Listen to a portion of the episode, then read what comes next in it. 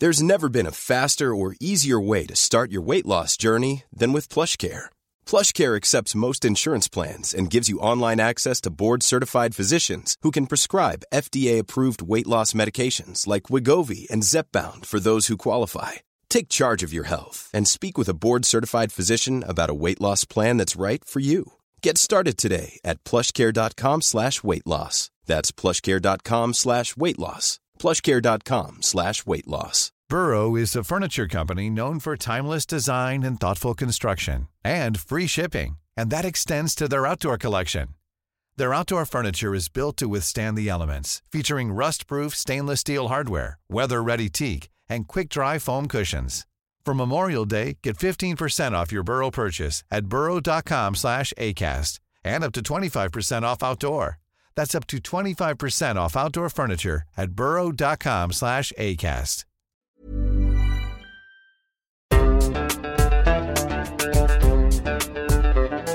بودكاست صوت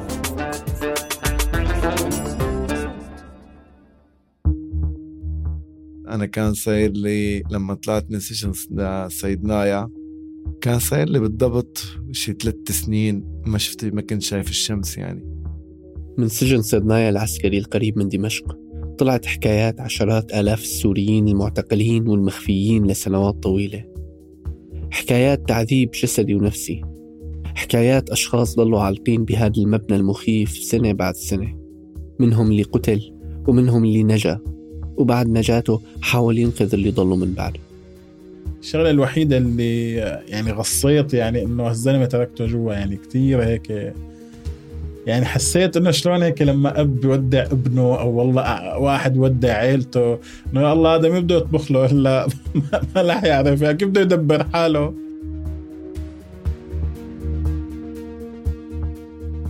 سلامات. أنا دلير يوسف وبرافقكم بسلسلة وراء الشمس من بودكاست شرايط. لنسمع قصص نجاة ومقاومة من داخل سجن صيدنايا ومن خارجه. ونتعرف على معالم هذا الجسم العملاق اللي سرق حياة عشرات الآلاف من السوريين خلال سنوات طويلة.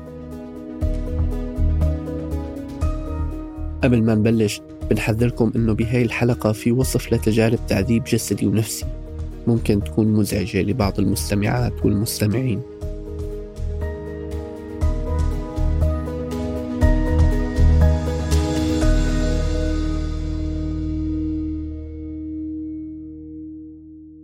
إيه يعني أنا آه، طبعا اعتقلت آه، بمنتصف التسعينات بسوريا وكانت طبعا صديقتي معي اعتقلت آه، هي كمان معي. طبعا يعني بقينا سنين بال بالاعتقال يعني ضلت ضلت هي ست سنين ونص طبعا لحتى السبب إنه كان لحتى تمت إكمال المحاكمة لأنه إحنا كنا عم نتحاكم بمحكمة أمن الدولة العليا بسوريا. هذا كان صوت رياض أفلار. المواطن التركي اللي ضل معتقل بسوريا لمدة 21 سنة. حكينا معه عن قصة اعتقاله واختفائه القسري وعن أيام وجوده بسجن صيدنايا بسوريا. تمام خيو آه مو كمان أي سؤال؟ طبعا حسيت ما بدك تجاوب عليه حسيت حالك عملت أي شيء بنوقف وقت بدك يعني. بقينا مثل ما قلت لك ست سنين ونص. أنا بقيت بالفترة هاي طبعا منفصلين. لسه مع بعضنا البعض ما بنعرف شيء كثير عن بعضنا البعض. كنا أنا لأنه بقيت أول سنتين آه، بقيت بانفرادية لحالي لحتى نقلوني على سجن السياسيين بسجن دمشق المركزي وهونيك أول مرة بعد سنتين تقريبا لحتى اختلطت مع ناس.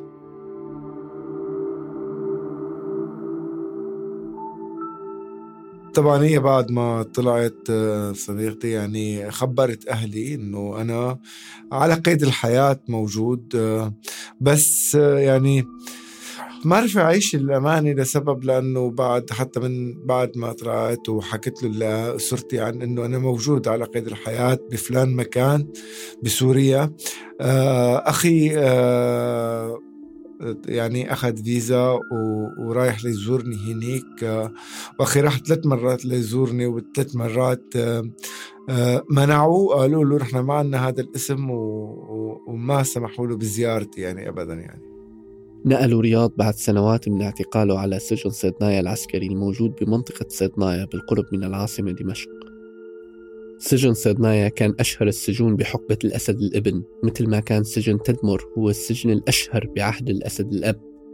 أشهرها من حيث السمعة السيئة بالتعذيب وأعداد المفقودين داخل السجن. حتى أن منظمة العفو الدولية أطلقت على سجن صيدنايا لقب المسلخ البشري بتقرير أطلقته سنة 2017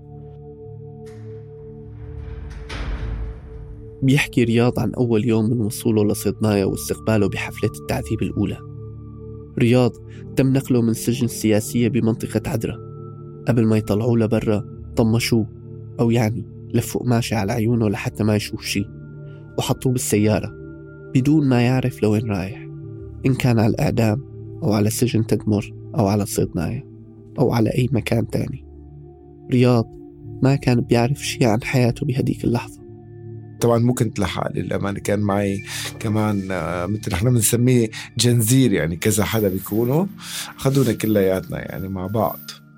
آه كان يوم حافل جدا عن جد يعني بمعنى الكلمة يعني مثل ما هن بيسموه حفلة بس هو كان حافل لأنه آه، بدخلوا حدا بالدولاب بيطلعوا الثاني وبصيروا يدولوا بالعالم والدولاب اللي بيستعملوه الكرباج اللي بيستعملوه هو كان عبارة عن آه، يعني قشاط دبابة بسموها كان سميك كتير. حتى أحد ال يعني الشيء الغريب أو حكيك صدق يعني إنه كان واحد منهم إنه عملوا على شكل الزلفقار يعني للكرباج تبعه يعني. إيه لما كان ينزل الكرباج على رجلي إلي أنا أحس إنه آه، يعني تهرهر كل جسمي يعني على فكرة يعني. ويعني عذبونا طبعا ذاك اليوم وبعدين أخذونا على مكان بسموه هن العزل يعني هن أول شيء للي بيجوا بيحطوه بمكان اسمه العزل. كان جناح بوقتها بيسار طابق تاني. كان هذا جناح من العزل هذيك الأيام. بهداك المكان تنقل الرياض بين غرف وأجنحة ومنفردات كتير. وتعرف فيهم على كتير أشخاص. منهم كانوا زملاء سجن وتعذيب ومنهم صاروا رفقات عمر مثل دياب سرية. شغلنا التسجيل يلا. وانت سجل من عندك كمان مشان إذا صار ما صار يعني. اعتقل دياب ونقلوه على سجن صيدنايا خلال الفترة اللي كان فيها رياض معتقل وموجود بنفس السجن. حكى لنا دياب عن اليوم الأول لوصوله سنة 2006 وعن حفلة التعذيب اللي بتصير وقت استقبال أي معتقل جديد. مطمشين شلحونا بالزلط. وطمشين مربطين بالجنزير وعم يمشوا فينا.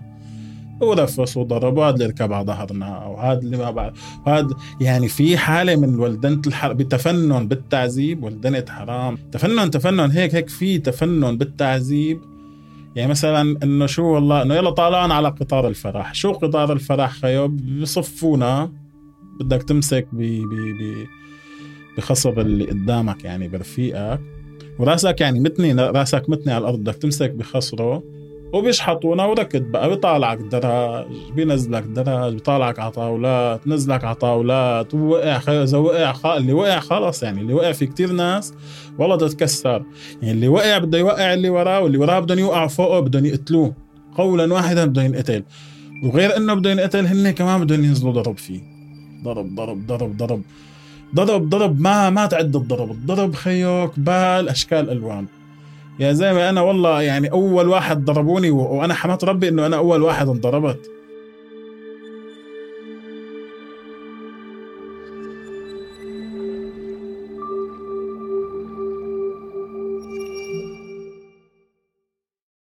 علاقة الصداقة بين رياض ودياب بلشت بالعام 2007 وصارت تقوى مع مرور الأيام.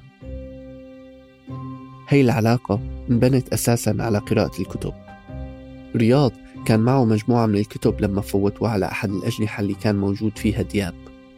وإجا دياب بيوم من الأيام لعند رياض أجا قال لي إنه قال لي سمعت مرحبا كيفك؟ بيقولوا إنك تركي وما بعرف شو. قلت له شو عندك كتب؟ قلت له عندي كتب. شو يعني؟ قال لي رحنا كمان معسين كم كتاب. يعني هي معسين بلغة السجن يعني مخبايين يعني عرفت كيف؟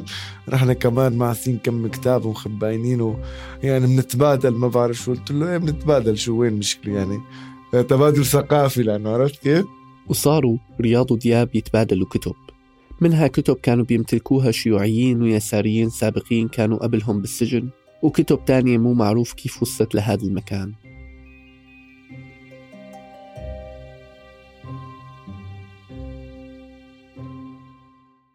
بعد التعارف كان يتم تفريق دياب ورياض عن بعض أحيانا ويرجعوا يتجمعوا بنفس الزنزانة مرات تانية. كانوا ياكلوا ويشربوا ويناموا مع بعض. كانوا بيتشاركوا الأحلام والآمال مثل ما كانوا يتشاركوا حفلات التعذيب. أحيانا كانت تمر أيام يقعدوا يتناقشوا بالأفكار ويتجادلوا وأحيانا يتزاعلوا بخصوص فكرة معينة. بس علاقتهم تجاوزت الحدود المكانية للسجن.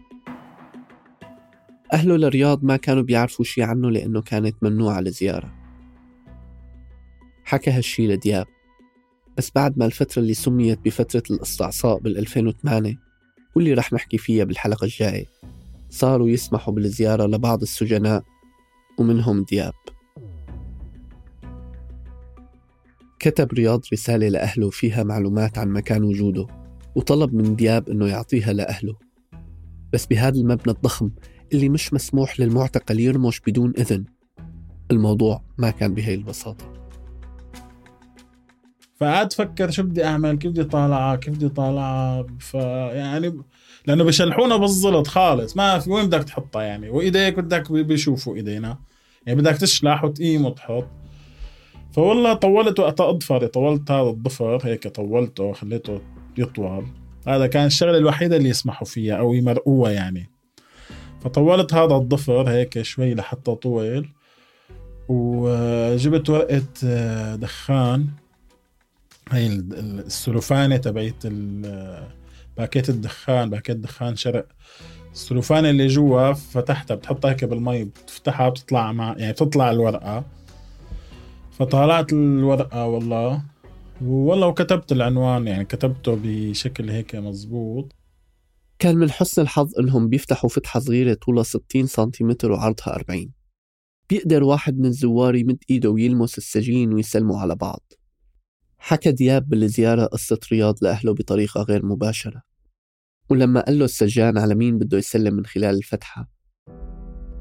طلب دياب يسلم على أمه مد اللي بيقدر عليه من جسمه من خلال الفتحة وأعطاها الورقة بإيده بطريقة ما تخلي الآخرين ينتبهوا وهيك تهربت رسالة رياض لأهله برا السجن.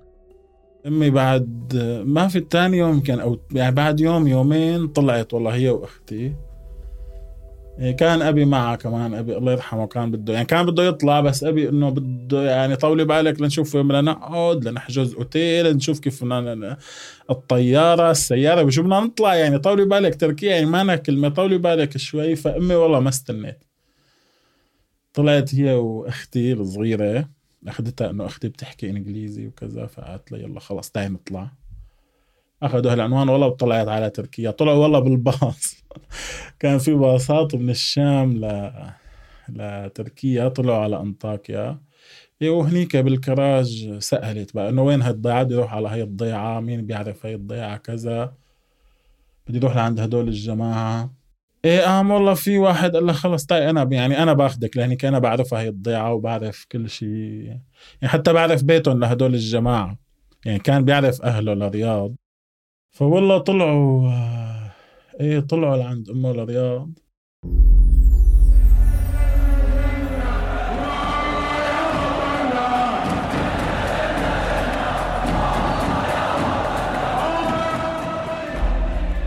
بآذار سنة 2011 أصدر النظام السوري عفو عام وأطلق سراح الكثير من المعتقلين من بينهم دياب سرية. بيطلع دياب بعد ست سنوات من السجن وبيشوف في ثورة عم تنطلق بالبلد.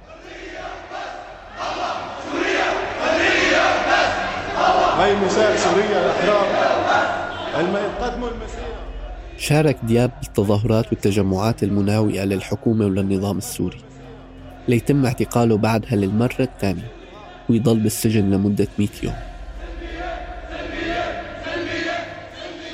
بعد ما يقضي 100 يوم بيطلع دياب مرة تانية من السجن ومرة تانية بيضل صديقه رياض بعده بالمعتقل يعني الشغلة الوحيدة اللي يعني غصيت يعني إنه هالزلمة تركته جوا يعني كثير هيك يعني حسيت إنه شلون هيك لما أب بيودع ابنه أو والله واحد يودع عيلته إنه يا الله هذا مين بده يطبخ له؟ هلا ما رح يعرف يعني كيف بده يدبر حاله؟ بالسجن يعني هيك ما بعرف حسيت إني يعني أكلت همه شوي. أه طبعا هو بعد بعد بعد انتقل على عدرا نقلون على عدرا. فوالله وقت وصل على عدرا دق لي إنه أنا صرت بعدرا على مطار عقلي. انبسطت والله. تاني يوم طب رحت زيارة لعنده. على السجن على عدرا إيه رحت أنا وبابا كمان وقتها. أبي كثير كان يعني ابي الله يرحمه كان كثير يحبه للرياض. فرحنا والله على عدرا زرته وصلنا يعني كل فترة. ما ما يعني ما ما قطعته. تقريبا كل شهر زوره مرة مرتين. بعد انطلاق الثورة السورية بآذار 2011 صدرت بعض القرارات على النظام السوري منها إلغاء محكمة أمن الدولة وصاروا يطلقوا سراح بعض العالم وتغيرت مراكز بعض الضباط بالأمن. كان بهالوقت صار لرياض 16 سنة بالمعتقل. سأل رياض القاضي العسكري الجديد بسجن صيدنايا عن سبب حكمه بالسجن المؤبد. فالقاضي سأله عن فترة وجوده بالسجن وبعدين قال له إنه رح يطلق سراحه. بس القاضي ما أطلق سراحه بس حوله مع عدد من السجناء اللي من جنسيات غير سورية عراقية ولبنانية وفلسطينية وغيرهم لسجن عدرا. وهنيك بضل رياض كمان خمس سنوات.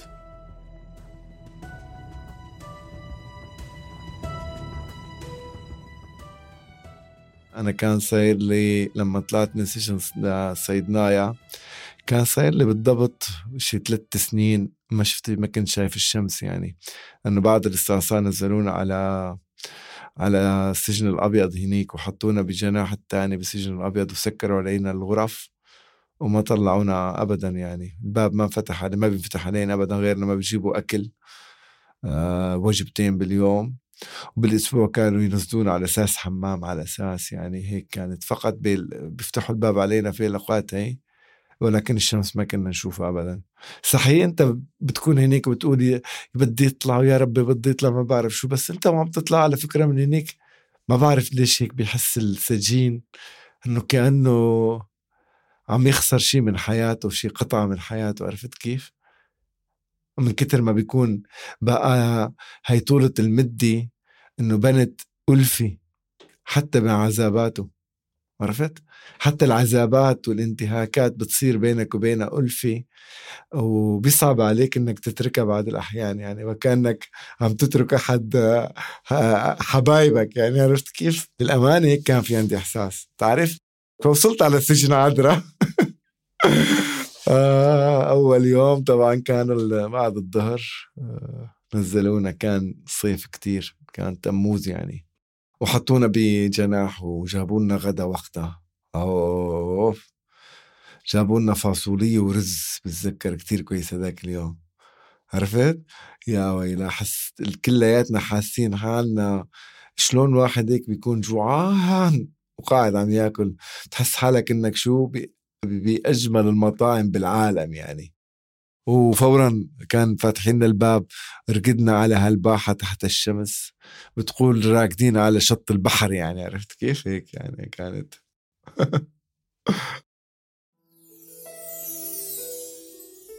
بعد 21 سنة بالسجن بيتم إطلاق سراح رياض وبيقدر يمشي تحت أشعة الشمس مرة تانية وبيترحل مباشرة نحو الأراضي التركية. هنيك بيلتقي مرة تانية مع صديق السجن دياب. وبعد لقاءات عديدة ونقاشات كتيرة واجتماعات مع أصدقاء ومعتقلين سابقين بسجن صدنايا بيقرروا يعملوا شيء صغير إلهم يساعدوا المعتقلين السابقين بعض إذا حدا منهم احتاج مساعدة. رياض ودياب بيكونوا نواة هالمجموعة ومع مجموعة تانية من المعتقلين السابقين بسجن صيدنايا تتطور أفكارهم ليوصلوا أخيرا لتأسيس رابطة معتقلي ومفقودي سجن صيدنايا أسست الرابطة لتكون منظمة بعدة أهداف منها أنه بتسعى للكشف عن مصير المفقودين والمختفين قسرا في سوريا بشكل عام وسجن صيدنايا بشكل خاص وهو الجزء اللي رح نتوسع فيه بالحلقات الجاية. هاي السلسلة هي إنتاج مشترك بين صوت وحملة من أجل سوريا بالتعاون مع المركز السوري للعدالة والمساءلة. كان معكم بالإعداد والتقديم دلير يوسف. أشرف على إنتاج وتحرير الحلقة. فريق صوت. اشتركوا ببودكاست شرايط وين ما كنتوا بتسمعوا بودكاست. مشان توصلكم تنبيهات بآخر الحلقات.